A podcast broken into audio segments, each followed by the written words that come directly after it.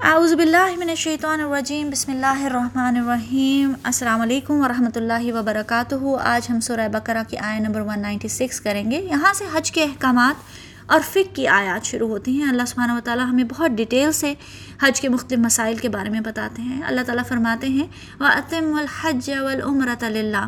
حج اور عمرے کو مکمل کرو، اللہ کی خوشنودی کے لیے۔ للہ خاص طور پہ اس لیے کہا گیا کہ اس زمانے میں عرب لوگ بھی حج اور عمرہ تو کیا کرتے تھے، لیکن ان کی نیت خاص اللہ کی رضا نہیں، بلکہ وہ دور دور سے خانہ کعبہ میں موجود اپنے بتوں کی پوجا اور زیارت کرنے کے لیے آیا کرتے تھے۔ تو اللہ تعالیٰ نے فرمایا کہ حج اور عمرہ صرف اللہ کی خوشنودی کے لیے ہے۔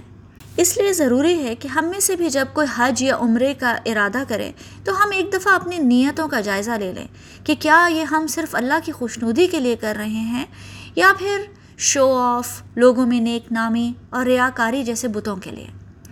وہ عطم الحج والعمرۃ اللہ کا مطلب یہ ہے کہ اللہ کی خوشنودی کے لیے جب حج اور عمرے کی نیت کرو اور احرام باندھ لو، تو پھر اس وقت تک احرام کی حالت میں رہنا ضروری ہے جب تک حج اور عمرہ مکمل نہ ہو جائے۔ تفسیر تبری میں آتا ہے کہ ابن عباس رضی اللہ عنہ نے فرمایا جو شخص حج یا عمرے کا احرام باندھ لے تو اس کے لیے جائز نہیں کہ اسے پورا کرنے سے پہلے حلال ہو۔ حج کا پورا کرنا یہ ہے کہ دس ذیل حج یعنی عید والے دن جمرہ اقبا کو کنکریاں مارے اور طواف زیارت کرے تو وہ اپنے احرام سے پوری طرح حلال ہو گیا۔ اور عمرے کا پورا کرنا یہ ہے کہ بیت اللہ کا طواف کرے اور صفا مروہ کی صحیح کرے تو وہ عمرے کے احرام سے حلال ہو گیا۔ یعنی عمرہ یا حج مکمل کیے بغیر احرام کی حالت سے نکلنا جائز نہیں۔ پھر اللہ سبحانہ و تعالیٰ نے اس معاملے میں ایک ایکسیپشن بتائی۔ فعین احسر تم فمست سرا من الحدی کہ اگر ایک شخص حج یا عمرے کی نیت کر کے اپنے گھر سے نکلے، احرام باندھ لے اور راستے میں کوئی رکاوٹ پیدا ہو جائے۔ احسر تم کا لفظ حصار سے آیا ہے، جس کا مطلب ہے تنگی یا رکاوٹ۔ یعنی یا تو دشمن راستہ روک لے حصار کر لے، آگے نہ جانے دے یا پھر کوئی بیماری وغیرہ آ جائے تو اسے احسار کہیں گے۔ نبی پاک صلی اللہ علیہ وسلم جب صحابہ کرام کے ساتھ چھ ہجری میں عمرے کی نیت سے احرام باندھ کر مدینہ سے نکلے تو مشرقین نے خدیبیہ کے مقام پہ آپ کا حصار کر لیا اور آپ کو آگے جانے سے روک دیا۔ اس موقع پر یہ آیت نازل ہوئی۔ فعن احسر تم فمست من الحدی اگر تم عمرہ یا حج کرنے سے روک دیے جاؤ تو پھر جو بھی جانور میسر ہو فیمس تیسرا کا لفظ یوسر سے نکلا ہے، جس کا مطلب ہے آسانی، سہولت یعنی جو بھی جانور، چاہے وہ بکری ہو، بھیڑ ہو، گائے یا اونٹ، آسانی سے میسر ہو، اس کی وہیں پہ قربانی کر کے احرام کھول سکتے ہو۔ جب نبی پاک صلی اللہ علیہ وسلم اور صحابہ کرام کو عمرہ کرنے سے روک دیا گیا، تو انہوں نے حدیبیہ کے مقام پہ ہی قربانی کر کے سر منڈوائے اور احرام کھول دیے۔ صحیح بخاری میں آتا ہے المسور بن مخرمہ اور مروان نے بیان کیا کہ جب نبی پاک صلی اللہ علیہ وسلم صلاح نامہ سے فارغ ہو چکے یعنی صلاح حدیبیہ سے فارغ ہو چکے، تو آپ نے صحابہ کرام سے فرمایا کہ اب اٹھو اور جن جانوروں کو ساتھ لے کر آئے ہو، ان کی قربانی کر لو اور سر بھی منڈوا لو۔ انہوں نے بیان کیا کہ اللہ گواہ ہے کہ صحابہ میں سے ایک شخص بھی نہ اٹھا۔ اور تین مرتبہ آپ صلی اللہ علیہ وسلم نے یہ جملہ فرمایا۔ جب کوئی نہ اٹھا تو نبی کریم صلی اللہ علیہ وسلم ام سلمہ رضطالہ عنہ کے خیمے میں گئے اور ان سے لوگوں کے طرز عمل کا شکوہ کیا، ذکر کیا۔ حضرت ام سلمہ رضطالہ عنہ نے کہا کہ اے اللہ کے نبی صلی اللہ علیہ وسلم، کہ آپ یہ پسند کریں گے کہ باہر تشریف لے جائیں اور کسی سے کچھ نہ کہیں، بلکہ اپنا قربانی کا جانور ذبح کر لیں اور اپنے حجام کو بلا لیں جو آپ کے بال مونڈتے۔ چنانچہ یہاں حضرت صلی اللہ علیہ وسلم باہر تشریف لائے، کسی سے کچھ نہ کہا اور سب کچھ کیا۔ اپنے جانور کی قربانی کر لی اور اپنے حجام کو بلایا، جس نے آپ صلی اللہ علیہ وسلم کے بال مونڈے۔ جب صحابہ کرام نے یہ دیکھا، تو وہ بھی ایک دوسرے کے بال منڈوانے لگے۔ ایسا معلوم ہوتا تھا کہ رنج و غم میں ایک دوسرے سے لڑ پڑیں گے۔ یہ صحیح بخاری کی روایت ہے۔ Two seven three two. یہی اصول ایسے شخص پر بھی لگے گا جو گھر سے حج یا عمرے کے لیے نکلا، لیکن راستے میں بہت بیمار ہو گیا یا ہڈی ٹوٹ گئی اور سفر مکمل کرنا ناممکن بن گیا، تو اسے بھی چاہیے کہ قربانی کر کے سر منڈوا لے اور وہیں احرام کھول دیں۔ اور پھر اس حج یا عمرے کی قضا کرنا بھی ضروری ہوگا۔ جیسے نبی پاک صلی اللہ علیہ وسلم نے حدیبیہ سے اگلے سال عمرے کی قضا ادا کی۔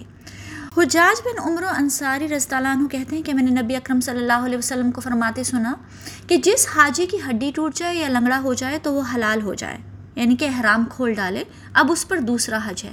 یعنی کہ جب وہ صحت یاب ہو تو پھر وہ حج کی قضا ادا کرے۔ یہ ابن ماجہ کی روایت ہے تھری زیرو ڈبل سیون پھر اللہ سبحانہ و تعالیٰ فرماتے ہیں، ولا تحلقوا حتى يبلغ الحدي محلہ یعنی اگر امن کے حالات ہوں اور تم حج کے لیے مکہ پہنچ جاؤ اور تمام مناسک پورے کر لو، تو اپنے سر اس وقت تک نہ موڑو جب تک کہ قربانی اپنی جگہ پر نہ پہنچ جائے۔ یعنی جب قربانی کا جانور سلاٹر ہاؤس یا قربان گاہ پہنچ جائے، تبھی سر مڑوا سکتے ہیں۔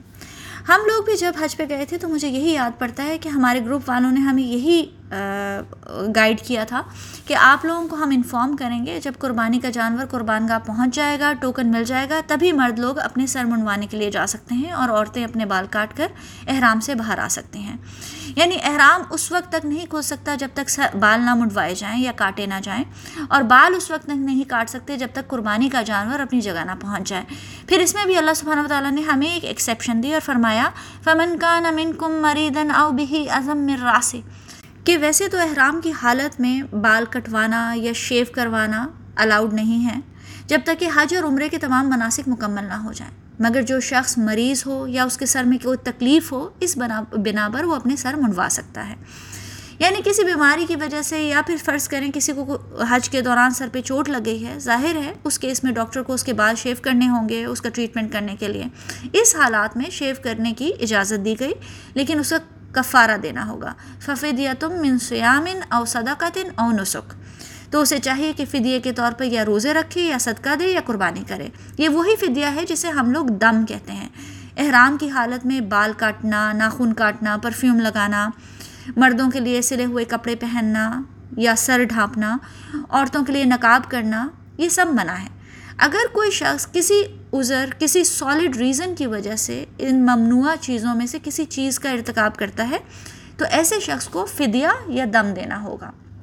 کاب بن اجرا رضی اللہ عنہ نے بیان کیا کہ وہ عمرہ حدیبیہ کے موقع پر احرام کی حالت میں تھے۔ نبی پاک صلی اللہ علیہ وسلم کی خدمت میں حاضر ہوئے تو جوئیں ان کے چہرے پر گر رہی تھیں۔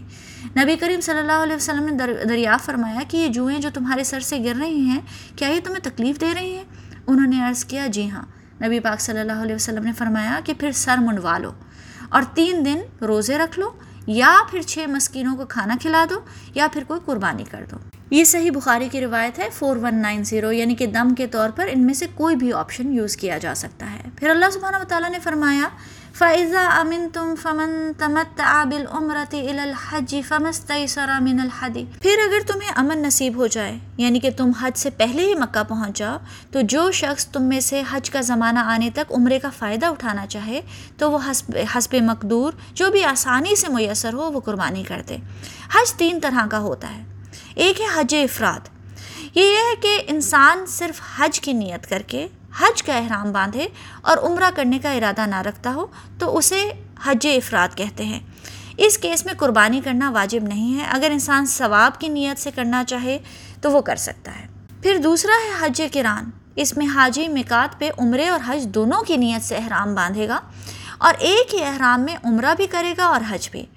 عمرے اور حج کے بیچ میں احرام نہیں اتارے گا۔ اس میں قربانی کرنا واجب ہوتا ہے۔ اور تیسرا ہے حج تمتو اس میں حاجی پہلے عمرے کی نیت کر کے عمرے کا احرام باندھے گا، پھر عمرے کے بعد اس احرام سے نکل آئے گا۔ پھر آٹھ ذی الحج کو دوبارہ حج کا احرام باندھے گا، تو اسے حج تمتو کہتے ہیں، جس کا ذکر اس آیت میں آیا ہے۔ جابر رضی اللہ عنہ کہتے ہیں کہ رسول اللہ صلی اللہ علیہ وسلم اور آپ کے صحابہ کرام ذی الحج کی چار راتیں گزارنے کے بعد مکہ آئے۔ جب انہوں نے بیت اللہ کا طواف کیا اور صفا مروہ کی صحیح کر لی، تو رسول اللہ صلی اللہ علیہ وسلم نے فرمایا، تم سب اسے عمرہ بنا لو، سوائے ان لوگوں کے جن کے ساتھ حدی ہو یعنی جو اپنے قربانی کا جانور ساتھ لے کر آئے ہیں، وہ حج مکمل ہونے تک احرام سے نہیں نکل سکتے۔ اور جو جانور نہیں لے کر آئے، وہ احرام سے نکل آئے۔ پھر جب آٹھویں ذی الحج آئی، تو لوگوں نے حج کا احرام دوبارہ سے باندھا۔ یہ ابو داود کی روایت ہے ون سیون ایٹ ایٹ نبی پاک صلی اللہ علیہ وسلم نے حج تمتو کا حکم دیا اور اسے پسند فرمایا، لیکن خود حج کران کیا، کیونکہ آپ اپنے ساتھ قربانی کا جانور لائے تھے۔ حفصہ رضی اللہ عنہ نے آپ سے سوال کیا کہ رسول اللہ صلی اللہ علیہ وسلم، کیا وجہ ہوئی کہ اور لوگ تو عمرہ کر کے حلال ہو گئے اور آپ صلی اللہ علیہ وسلم نے عمرہ کر لیا اور حلال نہ ہوئے؟ رسول اللہ صلی اللہ علیہ وسلم نے فرمایا کہ میں نے اپنے سر کے بال جما لیے تھے اور قربانی کے گلے میں قلادہ پہنا کر میں اپنے ساتھ لایا ہوں۔ اس لیے جب تک میں قربانی نہ کر لوں، میں احرام نہیں کھولوں گا۔ یہ صحیح بخاری کی روایت ہے ون سیون ٹو فائیو فمن تمت بالعمرت الحج، جو حج کے سیزن میں عمرے کا بھی فائدہ اٹھائے۔ عربوں کے لیے حج کے زمانے میں عمرہ کرنا حرام سمجھا جاتا تھا، تو اللہ تعالیٰ نے اس قید کو ختم کر دیا۔ تمتع کا لٹرل مطلب ہے انجوائمنٹ یعنی جو حج کے سیزن میں عمرہ بھی انجوائے کرے، عمرے کا مزہ لے یعنی ایک ٹکٹ میں دو مزے۔ فمست سرا من الحدی تو جو بھی قربانی کا جانور آسانی سے میسر ہو، اسے قربان کرے۔ علماء کرام کہتے ہیں کہ یہ شکرانے کی قربانی ہے۔ کہ اللہ تعالیٰ نے ہمیں عمرہ اور حج ساتھ کرنے کی اجازت دی۔ حاجی دس ذی الحج کو جو قربانی کرتے ہیں، وہ عید کی قربانی نہیں ہوتی، بلکہ تمتو کی قربانی ہوتی ہے۔ پھر اللہ تعالیٰ نے فرمایا فمل لم یجد فسیام سلاست ایام فی الحج و سب آتن اذا رجعتم تل کا اشرت کا ملا یعنی کہ اگر کسی وجہ سے قربانی نہیں کر سکتے یا افورڈ نہیں کر سکتے یا جانور میسر نہیں ہوا، تو حج کے دنوں میں تین روزے رکھے یعنی قربانی کے دن سے پہلے پہلے تین روزے رکھے اور سات روزے گھر واپس آنے کے بعد رکھے عبداللہ بن عباس رضی اللہ عنہما نے بیان کیا کہ جو کوئی حج تمتو کرے یعنی کہ عمرہ کر کے احرام کھول ڈالے، وہ جب تک حج کا احرام نہ باندھے، بیت اللہ کا نفل طواف کرتا رہے۔ جب حج کا احرام باندھے اور عرفات جانے کو سوار ہو، تو حج کے بعد جو قربانی ہو سکے وہ کرے۔ اونٹ ہو یا گائے یا بکری ان تینوں میں سے جو ہو سکے، اگر قربانی آسانی سے میسر نہ ہو، تو تین روزے حج کے دنوں میں رکھے۔ عرفہ کے دن سے پہلے۔ اگر آخری روزہ عرفہ کے دن آ جائے، تب بھی کوئی کباہت نہیں۔ یہ صحیح بخاری کی روایت ہے فور فائیو ٹو ون یعنی حاجی کے لیے عام طور پر عرفات کا روزہ رکھنا جائز نہیں ہے، لیکن اس کیس میں عرفہ کا روزہ بھی رکھا جا سکتا ہے۔ پھر روایات میں آتا ہے کہ جو شخص قربانی کے دن سے پہلے یہ تین روزے نہیں رکھ سکتا، وہ منا کے دنوں میں یعنی ایام تشریق گیارہ، بارہ، تیرہ ذی الحج کو یہ روزے رکھ لے۔ عائشہ رضطان عنہ اور ابن عمر رضطان عنہ دونوں نے بیان کیا۔ کہ کسی کو ایام تشریق میں روزے رکھنے کی اجازت نہیں، مگر اس کے لیے جس کے پاس حدی یعنی قربانی کا جانور نہ ہو۔ پھر اللہ تعالیٰ نے فرمایا، ذالک لمن لم یکن اہلہ حاضر المسجد الحرام۔ یہ رعایت ان لوگوں کے لیے ہے جن کے گھر بار مسجد حرام کے قریب نہ ہوں۔ یعنی حج تمتو کی اجازت صرف ان لوگوں کے لیے ہے جو مکہ کے باہر سے آئیں گے۔ جو لوگ مکات کی حدود کے اندر رہتے ہیں یعنی وہاں کے ریزیڈنٹس ہیں، ان کی فیملیز ان کے گھر وہیں ہیں، ان کے لیے تمتو کی رعایت نہیں، کیونکہ وہ لوگ کبھی بھی آسانی سے عمرہ کر سکتے ہیں۔ اس لیے انہیں حج کے ساتھ عمرے عمرے کو ملانے کی اجازت نہیں دی گئی۔ و اللہ اور اللہ کا تقوی اختیار کرو۔ حج کے متعلق جو احکامات اور حدود اللہ تعالیٰ نے بیان کیے ہیں، ان کو توڑنے سے بچو۔ وعلم ان اللہ شدید القاب اور خوب جان لو کہ اللہ سخت سزا دینے والا ہے۔ یعنی یہ معاملات معمولی معاملات نہیں ہیں۔ جو احکامات، جو فک جو اصول اللہ تعالیٰ نے قرآن میں بتا دیے ہیں، وہ ہمارے لیے فرض کا درجہ رکھتے ہیں۔ یہ اللہ کے نزدیک بہت سیریس میٹرز ہیں اور ان کو توڑنے والے کی سزا بہت سخت ہے۔ انشاءاللہ نیکسٹ ٹائم بھی حج کی فک کو کنٹینیو کریں گے۔ السلام علیکم ورحمۃ اللہ وبرکاتہ۔